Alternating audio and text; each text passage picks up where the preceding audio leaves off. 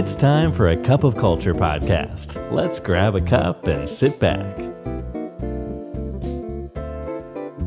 ได้เวลาจิบกาแฟคุยกันเรื่องวัฒนธรรมองค์กรกับ A Cup of Culture แล้วนะครับ สวัสดีครับ คุณผู้ฟังครับ ขอต้อนรับคุณผู้ฟังเข้าสู่กาแฟแก้วที่ 416 กับผมบอลสุรัตน์โพธิประสาทครับ Facebook ผู้ที่ทำให้คำว่าโซเชียลมีเดียเนี่ยมันเกิดขึ้นอย่างจริงจังนะครับในโลกใบนี้ แล้วก็ทำให้ วิถีชีวิตของคนไลฟ์สไตล์ของคนเนี่ยเปลี่ยนไปโดยสิ้นเชิงแบบไม่หวนคืนกลับมาเลยนะครับ หลายๆ คนใช้เวลาในโทรศัพท์มือถือวันหนึ่ง4-5 ชั่วโมงเป็นอย่างน้อยเนี่ยนะครับผมว่าเหตุผลหนึ่งในนั้น โดยเฉพาะคนในบ้านเราเนี่ยนะครับ อย่างน้อยก็เคยเป็นเพราะ Facebook นะครับ แต่ที่บอกว่าเคยเป็นก็เพราะว่าวันนี้เนี่ย Facebook เองกำลังถูกหลาย ๆ อย่างมาแบ่ง เวลาของตัวเองไปละ เวลาที่แต่ละคนนะใช้ไปกับแอปพลิเคชันของ Facebook นะผมว่าในแต่ละวันก็จะลดน้อยถอยลงไปเรื่อยๆ และนี่เป็นเหตุผลที่ทำไม Facebook ถึงจำเป็นจะต้องปกป้องตัวเอง อย่างมากในช่วงที่ผ่านมา เพราะเขาก็รู้ว่ายังไงซะเนี่ยสถานการณ์ที่เคยรุ่งเรืองเคยยิ่งใหญ่ของเขาเนี่ยมันก็เป็นไปไม่ได้หรอกครับที่มันจะจีรังยั่งยืนตลอดไป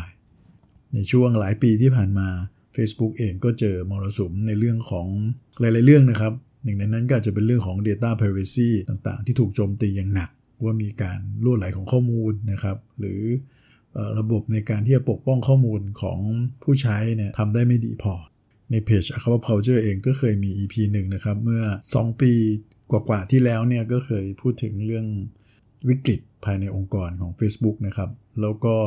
ส่งผลทำให้มาเกิดปัญหาครับในช่วงเวลานั้นก็มีหลาย ๆ เรื่องด้วยกันครับหนึ่งในนั้นก็คือการที่ Facebook มุ่งมั่นในเรื่องการที่จะแสวงหากำไรมาก ๆ เลย แล้วก็ไปสนับสนุนให้คนเกลียดกัน แล้วตัวเองก็ไปกอบโกยผลประโยชน์จากสิ่งนั้นนะครับแล้วก็ถูกโจมตีพอสมควรนะครับในเรื่องของการเซตอัลกอริทึมต่าง ๆ เพื่อที่จะมุ่งเน้นเรื่องการทำกำไรเป็นหลัก แต่ก็ดูเหมือนคนที่ใช้บริการในเชิงขององค์กรเอง หรือพ่อค้าแม่ขายต่าง ๆ นะครับ ที่อยู่ใน สื่อของ Facebook เนี่ยก็ไม่มีทางเลือกมากครับก็ต้องยอมไปนะมรสุมของ Facebook ก็ยังไม่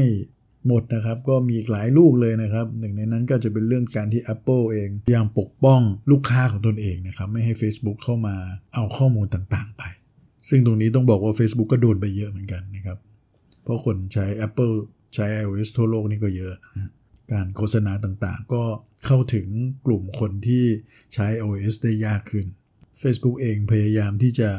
ขี่คลื่นลูกใหม่ครับ ก็คือจะมาเข้าสู่ในโลกของคริปโตเคอเรนซีเมื่อสัก 3 ปีที่แล้ว มีการเปิดตัวโปรเจกต์ที่ชื่อ Libra ขึ้นมา แล้วก็ในตอนหลังก็มาเปลี่ยนชื่อเป็น Diem นะฮะซึ่งตอนแรกก็มีพันธมิตรมีอะไรต่างๆ เอาด้วยเต็มเลย เราจะเห็นเลยว่าความยิ่งใหญ่ของ Facebook ขนาดนั้น ว่าเขาอยากทำอะไร ขาใหญ่รายใหญ่ ๆ อยากมาร่วม ก็มองว่านี่จะเป็นทางออกหนึ่งเลยละที่จะทำให้ ตัวเองเนี่ยรักษาความยิ่งใหญ่ตัวเองได้นะครับ แต่ในที่สุดแล้วโปรเจกต์นี้ก็ต้องล้มพับไปครับ ล่าสุด Metaverse นะครับ ซึ่งก็เป็นสิ่งที่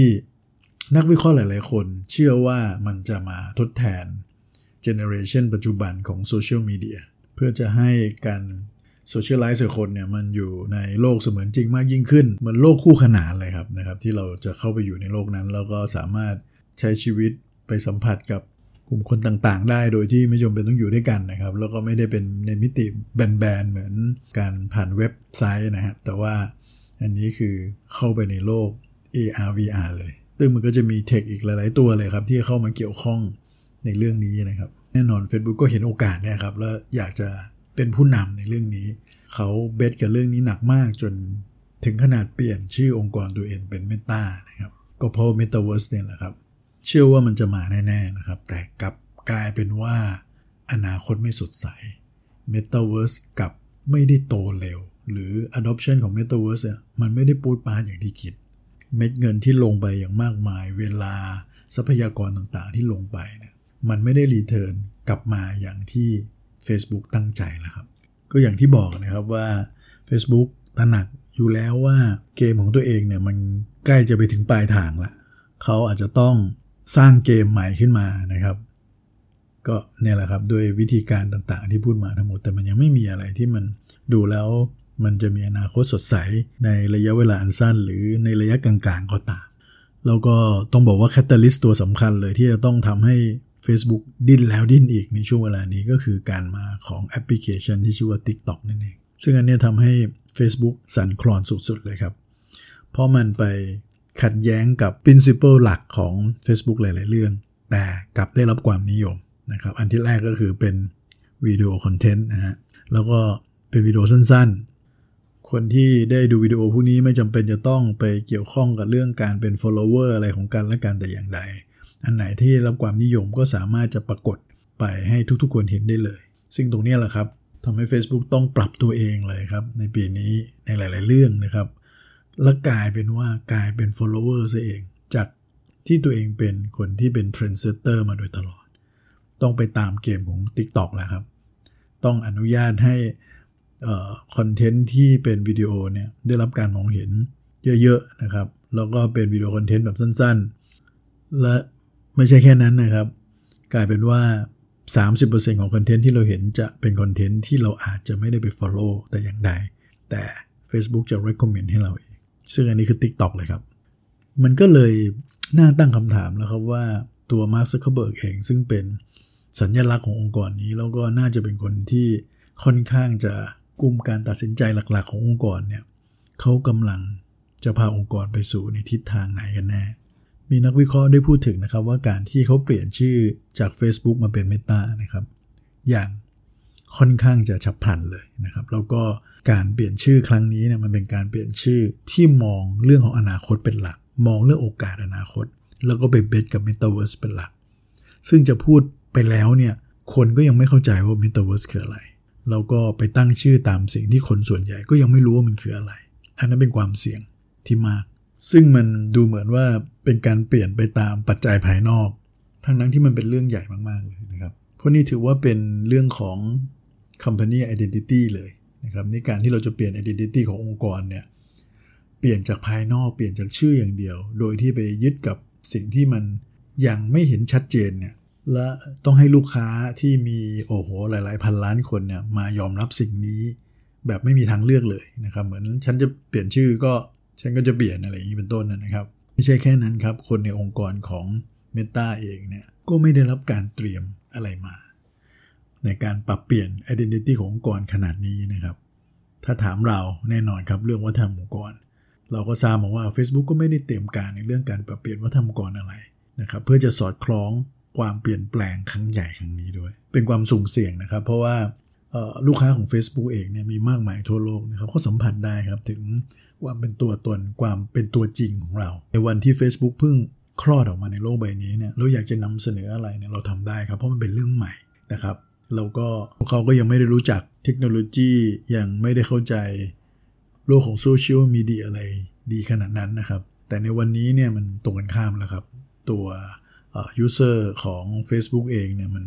savvy มากขึ้นนะครับไม่ได้เหมือนกับในยุคสมัยนั้นนะครับเพราะฉะนั้นเขาจะสัมผัสได้ครับว่าสิ่งที่คุณทำเนี่ยมันมาจากความเป็นตัวตนคุณหรือเปล่า หรือเป็นเพราะว่าคุณกำลังจะแค่ที่จะดิ้นรนหรือพยายามจะเปลี่ยนเพื่อจะ รักษาธุรกิจคุณเท่านั้นเองก็เลยนึกถึงเคสของ 2 องค์กรด้วยกันนะครับ ที่ก็มีเรื่องราวคล้ายๆ แบบนี้นะครับ ในอีกในหนึ่งก็เป็นเทคคอมพานีที่อยู่ในระดับเดียวกันกับ Facebook นะครับ อันแรกก็คือแน่นอนก็คือ Google นะฮะในปี 2015เนี่ย Google ก็มีการรีแบรนด์นะครับ ในบริษัทแม่เนี่ยจาก Google เป็น Alphabet ซึ่งตอนนั้นนะ Google เองเนี่ยก็ได้เข้าไปแตะธุรกิจหลาย ๆ อย่างมากขึ้น ไม่ใช่เป็นแค่ Search Engine อย่างเดียว ว่าจะเป็นเรื่องของออรถไม่มีคนขับนะครับ เรื่องของอุปกรณ์ในเรื่องการแพทย์ เรื่องเครื่องใช้ไฟฟ้าในบ้าน แน่นอนครับตัว Google ก็เลยต้องแปลงตัวเองมาเป็น Tech Conglomerate เพื่อจะดูแลองค์กรเล็กๆ พวกนี้นะครับเพราะงั้นบริษัทแม่ก็เลยเปลี่ยนเป็น Alphabet ส่วน Google ก็ทำหน้าที่ในการเป็น Search Engine ต่อไป การเปลี่ยนแปลงแบบนี้ก็ดูสมเหตุสมผลดีนะครับ ในขณะเดียวกันก็เป็น strategy ที่ดีนะครับในการปกป้องตัว Google เองจากปัญหาต่างๆ ซึ่งตอนนั้นเนี่ย Google เองก็มี Product หรือมีธุรกิจบางอย่างที่มันไม่ค่อย work เท่าไหร่ แล้วมันก็สร้างภาพในเชิงลบให้กับองค์กร เพราะงั้นการที่เขา position ตัวเองเป็น Alphabet แล้วก็แยกองค์กรย่อยๆ พวกนี้ออกมาเนี่ยมันก็เป็นกลยุทธ์ในการปกป้องตัวเองที่ดี แบบเนียนๆเลย แต่ในขณะที่ Facebook ไม่ได้เป็นแบบนั้นนะครับ Facebook ก็ยังเป็น Facebook อยู่นะครับแล้วก็เปลี่ยนชื่อตัวเอง เพราะว่าการมาของ Metaverse ถ้าจะยกตัวอย่าง อีกที่หนึ่งก็คือ Microsoft นะครับการมาของสัตยาเนเดล่านะครับ CEO คนปัจจุบันของ Microsoft เนี่ยก็มาซึ่งการเปลี่ยนแปลงหลาย ๆ อย่างว่าจะเป็นเรื่องการเน้นทางด้าน AI เน้นเรื่องโมบายเน้นเรื่องของ Cloud First Strategy พวกนี้นะครับ ถึงกระทั่งยอมที่จะเป็นพันธมิตรกับคนที่เรียกว่าเคยเป็นศัตรูกันกับตัวเองนะครับ อย่างพวก Linux หรือ Salesforce.com พวกเนี้ยรวมถึงทำตัวเององค์กรให้ลีนขึ้นแล้วก็ move เร็วมากยิ่งขึ้นสัญญาเนเดล่าเปลี่ยนองค์กรด้วยการใช้การเปลี่ยนวัฒนธรรมองค์กรนะครับจากองค์กรที่ต้องบอกว่าเน้นการแข่งขัน เน้นการชนะคะคานกันจนเกิดไซโลอยู่เต็มไปหมดเลยนะครับมาเป็นองค์กรที่มุ่งเน้นเรื่องการเรียนรู้ ใช้ growth mindset เป็น engine สำคัญในการขับเคลื่อนองค์กร แต่ Microsoft ก็ยังเป็นชื่อ Microsoft อยู่นะครับไม่ได้มีการเปลี่ยนชื่อแต่อย่างใดเพราะมันไม่ได้มีเหตุผลเลยที่ต้องเปลี่ยน แต่ข้างในนี่เปลี่ยนเยอะเลยครับ แล้วด้วยวิธีคิดด้วยวิสัยทัศน์ที่แตกต่างกันแบบเนี้ยนะครับ ก็เกิดคำถามแล้วครับว่ามาร์คซักเกอร์เบิร์กเนี่ยจะเอาอยู่ไหมนะครับ จะพา Facebook กลับมายิ่งใหญ่เหมือนเดิมได้หรือเปล่า ที่พูดแบบนี้เนี่ยส่วนตัวผมเองนี่สนับสนุนให้เขากลับมาให้ได้นะครับอะครับเอาเคาเจอร์ก็คงไม่มีวันนี้นะครับ ถ้าไม่มี Facebook นะฮะแล้ววันนี้เนี่ยเขาก็ยังช่วยเราอยู่มาก ทั้งที่เราก็ไม่ได้จ่ายเงินจ่ายทองอะไรให้เขาด้วยนะครับ เพราะฉะนั้นในมุมหนึ่งเราก็เป็นหนี้บุญคุณเขาครับถ้าพูดตรงๆเพราะฉะนั้นเนี่ย ก็อยากให้เขากลับมาได้ ท่ามกลางมรสุมที่หนักหน่วงตอนนี้นะฮะก็ฝากเรื่องนี้ถือว่าเป็นเคส s ั d ดี้อันหนึ่งแล้วกันนะครับ ให้คุณผู้ฟังลองไปคิดทบทวนเวลาที่คุณผู้ฟังกำลังจะปรับเปลี่ยนเปลี่ยนแปลงอะไรในองค์กรเนี่ยนะครับ มันก็มีมิติของความยั่งยืนต่างๆ ที่ต้องคิดไปด้วยนะครับ เพราะบางเรื่องเนี่ยพอตัดสินใจไปแล้วเนี่ยมันอาจจะเรียกกลับมาไม่ได้นะโดยเฉพาะความเชื่อมั่น ความไว้วางใจของลูกค้า แล้วก็คนในองค์กรนั่นเองครับ วันนี้กาแฟหมดแก้วแล้วนะครับ อย่าลืมนะครับ ไม่ว่าเราจะตั้งใจหรือไม่ก็ตามเนี่ยวัฒนธรรมองค์กรมันจะเกิดขึ้นอยู่ดีครับทำไมเราไม่มาสร้างวัฒนธรรมในแบบที่เราอยากเห็นกันล่ะครับ สวัสดีครับ And that's today's Cup of Culture. See you again next time.